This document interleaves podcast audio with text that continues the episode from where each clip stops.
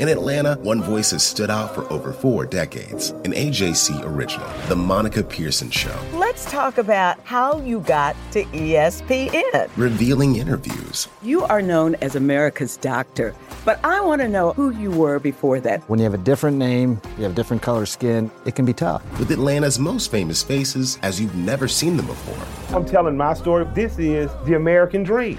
The Monica Pearson Show streaming now on AJC.com. Donald Trump has been indicted in Atlanta. We have so many court dockets to follow, but we haven't really seen anything yet. The Atlanta Journal Constitution has covered every moment of this historic case. I've been writing about this investigation for two and a half years. Our team is led by reporters Bill Rankin and Tamar Hallerman. Follow our coverage on AJC.com and listen to new in depth episodes of the award winning podcast, Breakdown The Trump Indictment, only from the Atlanta Journal Constitution.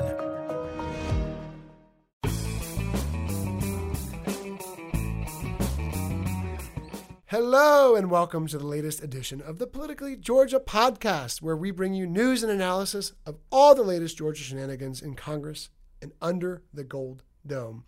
I'm your host, Greg Bluestein, and today, once again, I'm joined by my colleague, Tamar Hallerman, our Washington correspondent, who's been in Georgia with us the last week or so. Tamar came down to help out with election coverage, and today we'll be talking about the next nine weeks. Run off, run off, run off. The dreaded word that no Republicans or Democrats want to hear, but there's sure a lot of them in, in Georgia politics. And the word that all my friends in DC will walk up to me and be like, "What? What do you guys do in Georgia? I don't understand. You just had a race." Yeah, and this nine week thing is weird because it used to just be a three weeks, uh, but a federal court ruling uh, a few years ago aimed at helping military absentee ballots get counted correctly and properly and, and on time changed this whole thing. And that's why we have, instead of a three week quick, you know, burst runoff, we have a nine week. And, uh, and basically, uh, you get to a runoff if no candidate gets to 50% plus one. So if no candidate gets a majority of the vote, there is a runoff to decide the nominee or in a general election, the winner of the race. And you know, off, it happens a lot more in, in, a primary because there's a lot more candidates from each party. But in a general, it happens sometimes too, especially if a libertarian candidate or a third party candidate gets like three or four percent of the vote, and you know, forces us all to a December runoff. You know what I call it, Greg? Job security. Job security for political reporters. Yeah, it gives us nine more weeks to write about another heated race, and really. For candidates, it gives them the fact that it's nine weeks. It gives them some breathing room, and a lot of people would have said last year in the sixth district race, if Karen Handel only had three weeks to run against Jon Ossoff, she would have lost because her campaign was so much smaller than his. It was so so so um, had so much fewer less funding, and and they needed some time to build up and ratchet up because it was a national campaign. Yeah, and that helped give time for all those national groups to kind of come down, set up shop, um, you know, get their volunteers out knocking on doors. So I think that really did help her. Yeah, blanketing the airways, blanketing the streets. So we have that exact same thing on the Republican side. Democrats largely avoided these very painful runoffs. There's some down ticket races with runoffs, but um, there was only two candidates in the governor's race, and of course, Stacey Abrams uh, basically steamrolled Stacey Evans. I mean, 70, but it was a 53 point victory.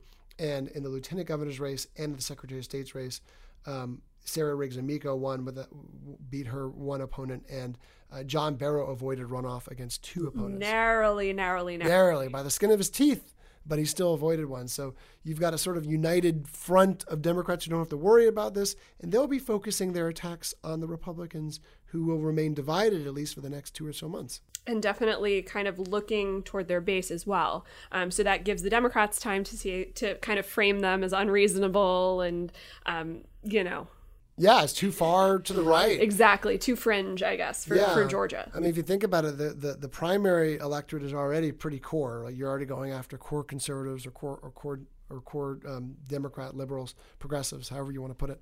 Um, but in the runoff, you're, you're, it's even a smaller sliver of voters because there's even less attention to the runoff. And so, you know, presumably you're going after even more conservative voters. And so candidates will be forced to take even more conservative positions on issues like gun rights, on illegal immigration, on abortion, on culture issues. Exactly, because not only, you know, if you're Casey Cagle or Brian Kemp, not only are you trying to capture the supporters of, of people like Hunter Hill and Michael Williams and Clay Tippins, but you're also trying to convince them, hey, it's worth going out of your way on another Tuesday to go vote for me. Yeah, exactly. Um, and and this is this is going to be a very bitter race. And last week you were at Brian Kemp's party and you saw yourself. I mean, he he wasted no time in attacking Casey Cagle. Immediately, immediately when he took to the stage, it became very clear where he was training his attention. He mentioned how how the majority of Republican primary voters, when you looked at all five candidates, did not vote for Casey Cagle. He got about 38% of the vote um, based on what I saw. Yeah, about anyway. 40 ish, Yeah. 39 ish. yeah, yeah, And he, you know, the way he framed it is that Georgians do not want a career politician bought and sold by lobbyists and special interests, and how he's the the true conservative who um, is a man of the people. Um, I believe he said Georgia voters do not want a suit, an empty suit. An empty suit is what he said. Yeah, and but but you know from the Cagle perspective, this is really interesting because Cagle knew a few months ago, maybe a few, maybe, maybe about a month ago, that he wasn't going to make, uh, he wasn't going to avoid a runoff. I mean, uh, for all the money he was spending, his poll numbers pretty much plateaued at like high 30s, low 40s, and which is what he got. He got about 39% of the vote. So they started shifting their attention to the race for number two. And about two weeks ago or so, he really made the decision that he wants Brian Kemp and not Hunter Hill. Why is that?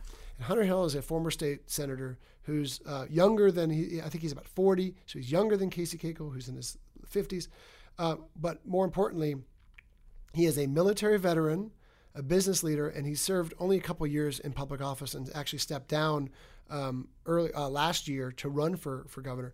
So he could make the case he could probably make a better case that he's an outsider, but also the military background. It's hard to run against that and, and to try and paint somebody as inexperienced or does not have good judgment. when you served three combat tours in Iraq Exactly. and Afghanistan. And I think they were a little bit worried about his economic argument because while he had the same positions as many of the other candidates on guns and illegal immigration, he really focused his campaign mostly on his uh, economic policy, which was he wanted to cut the eliminate the state income tax over the next seven years and replace some of that $10 billion or so revenue with higher uh, sales taxes on some services and some other products. But overall, he said it would, it would lower the tax burden. At the same time, he wanted to significantly sta- slash the state budget and double transportation spending. and if you're Casey Cagle and you want to run on this economic argument, I'm going to be the one to continue this legacy of Nathan Deal, continue our AAA bond rating, keeping Georgia as a destination for business. It's really hard to argue against this guy who says, "Hey, I want to cut your taxes more." You almost have to kind of stake out your, you know, ground more in the middle, which is not what Casey Cagle wanted to do. Exactly. And by getting someone like Brian Kemp in the in the runoff, it, also takes away the whole outsider argument. I mean, there's there's still going to be outsider arguments, but both of them, look, I mean, both of them were served in the state senate. Uh, they both were elected to statewide office. Brian Kemp twice, Casey Hill three times. So it's a lot harder for them, for either one of them, to say there's some outsider when they have literally have off offices under the Gold Dome for almost a, uh, in, in, in for at least eight years. In Cagle's case, for longer than that. Um, so that I think plays into his favor too, because if it was Hunter Hill, all you'd be hearing right now is I'm the outsider. He's the one with with with a vested interest in what happens under the Gold Dome. I'm the outsider.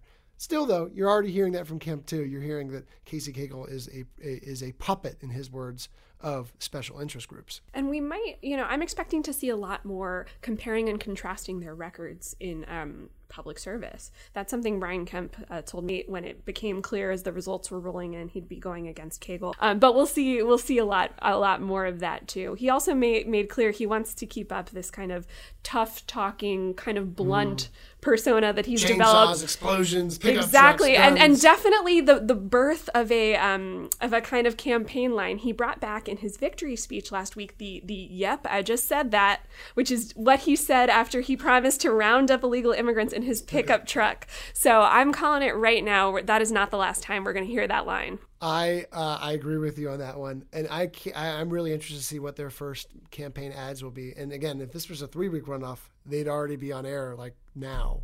Um, but because it's a nine week runoff, we might see we might we might not see any more uh, big TV funding for a little bit. what how do you top explosions and pickup trucks and gun polishing? What's left? I, I bet they have something up their sleeve, and and really how how Cagle responds to that will be interesting because up to this point he's run he's run a few sort of ominous ads about illegal immigration and dangers of of of, of criminal uh, uh, people who are criminals who are not here in the country illegally, uh, but for the most part. he's been in factory floors talking about economic development. He's been talking about workforce training. He's been talking about jobs and, and the economy and, and invoking uh, some of Governor Deal's initiatives. So it's been largely, you know, sunny stuff. Yeah, for sure.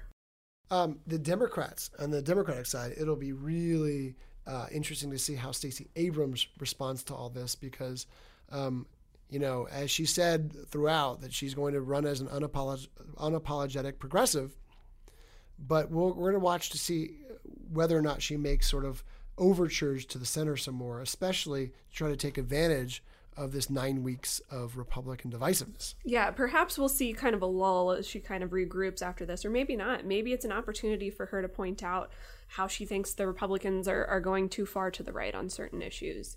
Um, perhaps it does create an opening. And we already know that maybe maybe the biggest divide in Georgia politics, period, right now um, is is over guns. I mean, with with both these parties taking diametrically opposed views on on Second Amendment rights, with the Republicans sort of bucking, you know, some some other Republicans in more more moderate states by saying they're not going to go anywhere towards more gun controls. Instead, they're going to push for broadening gun gun expansions, constitutional carry, um, you know, rather than uh, new restrictions.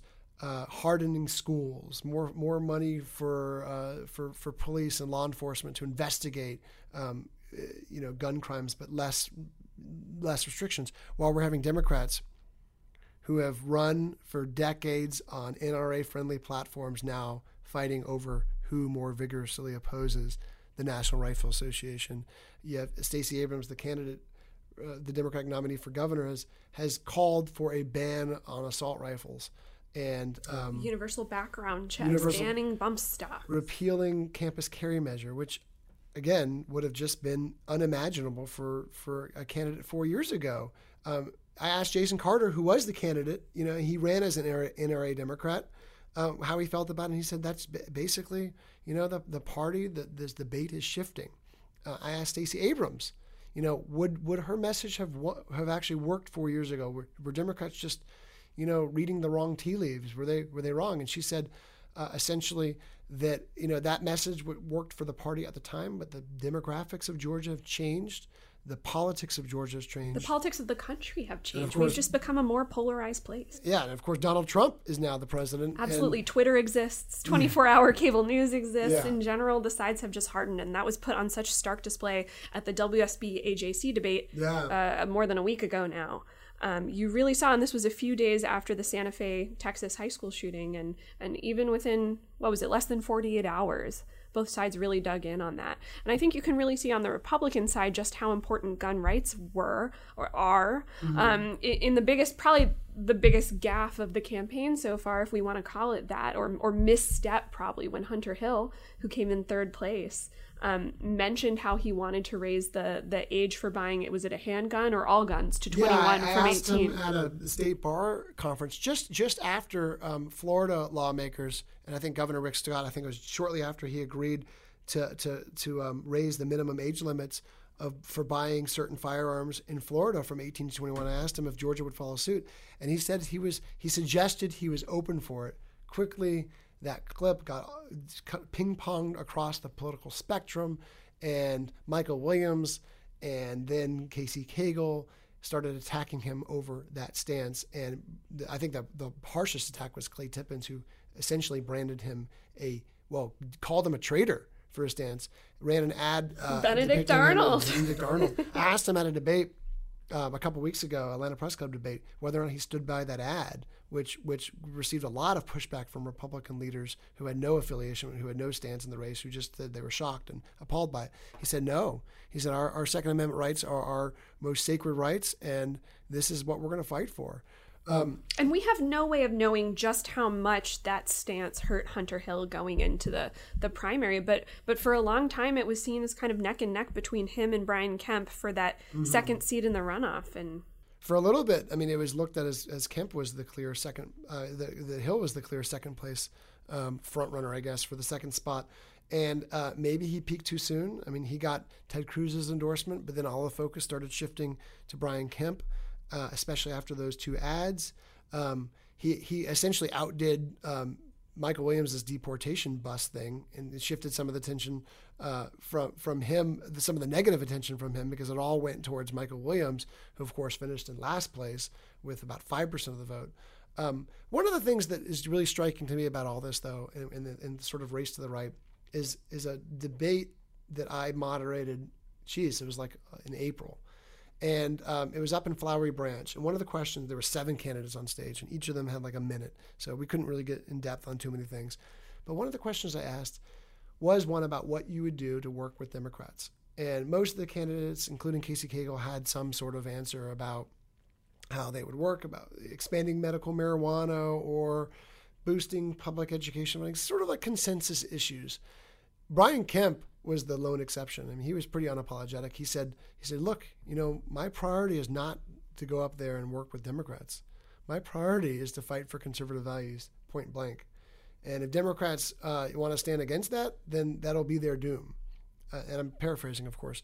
But that that answer struck me because I think that that's a good indication of where he stands. You know, he is not going to just like we we don't think you know, look just like Stacey Abrams hasn't moved towards the middle really yet um, on many issues. On some, of course, she will, but on many, Brian Kemp is unlikely to move that far towards the center either, because I think that answer says it all.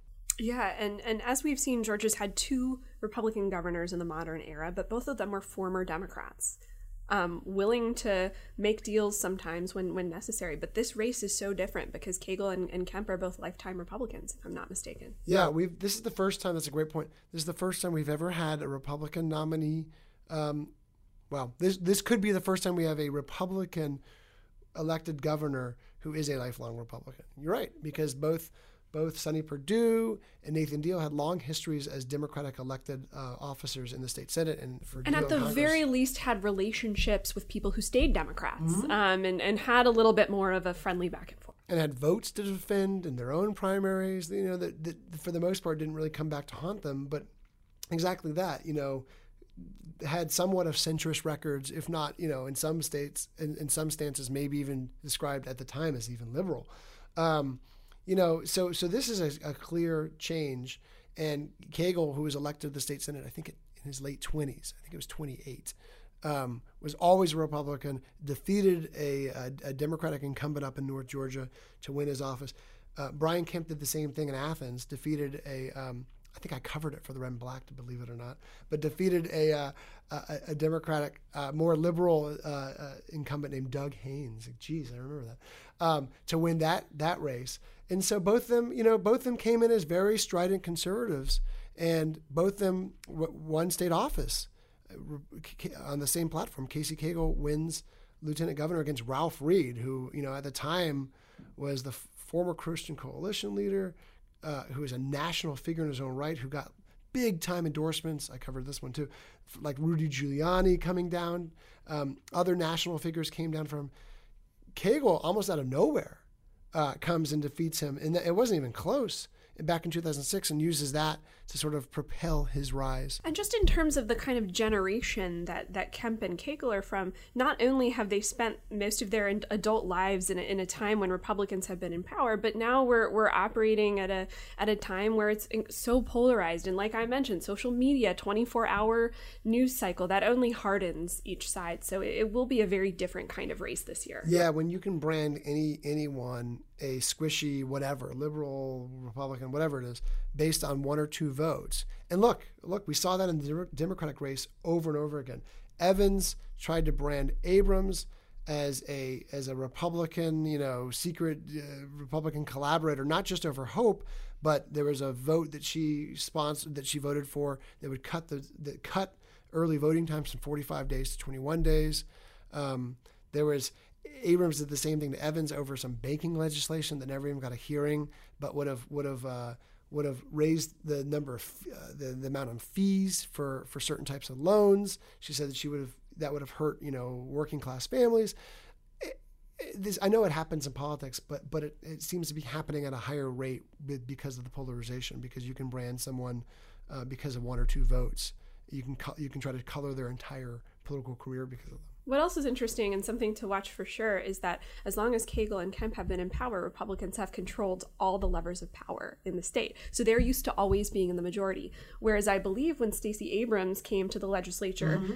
the Democrats were already in the minority. She's only ever operated being in the minority. I wonder if that kind of shifts the way that they deal with things on the yeah, trail that, too. That's a really interesting point because um, in some ways she's unencumbered by by by by Democrats' uh, burdens of past right? I mean, Roy Barnes, when he ran for his comeback bid uh, in 2010, remembered the days of yore where Democrats controlled everything and, and had their say.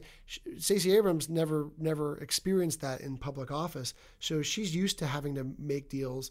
And when asked at debates and forums, okay, you want to expand Medicaid? Well, lawmakers have to vote on that. Um, you want to repeal campus carry? Well, lawmakers can have to vote have to vote for that. How do you realistically expect to do that? And she says over and over again, I'm a deal maker. I'm pragmatic, but I'm also a progressive. I will find a way. I mean, there'll be concessions. There'll be things that that if she's elected, that she will do that will really upset her base in order to get some of She'll these. probably have a Republican legislature to contend with. So it's it's certainly she will definitely have a. There is there there's not a single uh, political uh, person in Georgia, a political operative or whatever, who thinks that Democrats will win the Georgia legislature, and that's not because of Democratic weakness. The state is is you know is is is, is more competitive than it has been in a long time, based on the 2016 results. Is because of gerrymandered districts. Exactly, and those lines will still be in place. What for four more years? Uh, through the, that, well, again, goes back, everything goes back to the governor's race. It's another reason why the governor's race is so important because the next governor will likely have the final say on those maps and will at least try to, you know, if it's a Democrat, will at least try to make it more competitive for some Democrats. And if it's a Republican, you're likely to see the lines uh, shaped to uh, reflect the current reality, uh, the current uh, uh, state state in the Georgia legislature, which is um, almost super majorities on both sides. Yeah. How about some of these other down ballot races that we should be watching? Yeah, I mean, just a few more, just to just to pay attention to. We've got the congressional um, down ballot races, which will be really sort of almost I don't want to say crapshoots, but we don't know. We there's very little polling for them.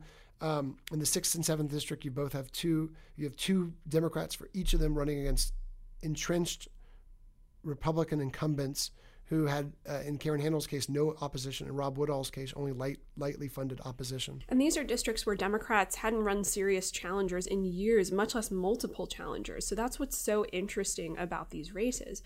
Um, and as we mentioned in last week's podcast, whereas before you, you saw Democrats kind of trying to go toward the middle, in Jon Ossoff's case, toward the end to try and win over independent voters, with what we're seeing, what we've seen so far in the sixth and seventh, that has not been the case. These candidates have all gone toward the left, um, and it'll be interesting to watch. What also is interesting is that all four of these uh, challengers in the sixth and the seventh who are tangling for the, the Democratic nominations, all of them are political newbies. Mm-hmm. None of them really have name ID.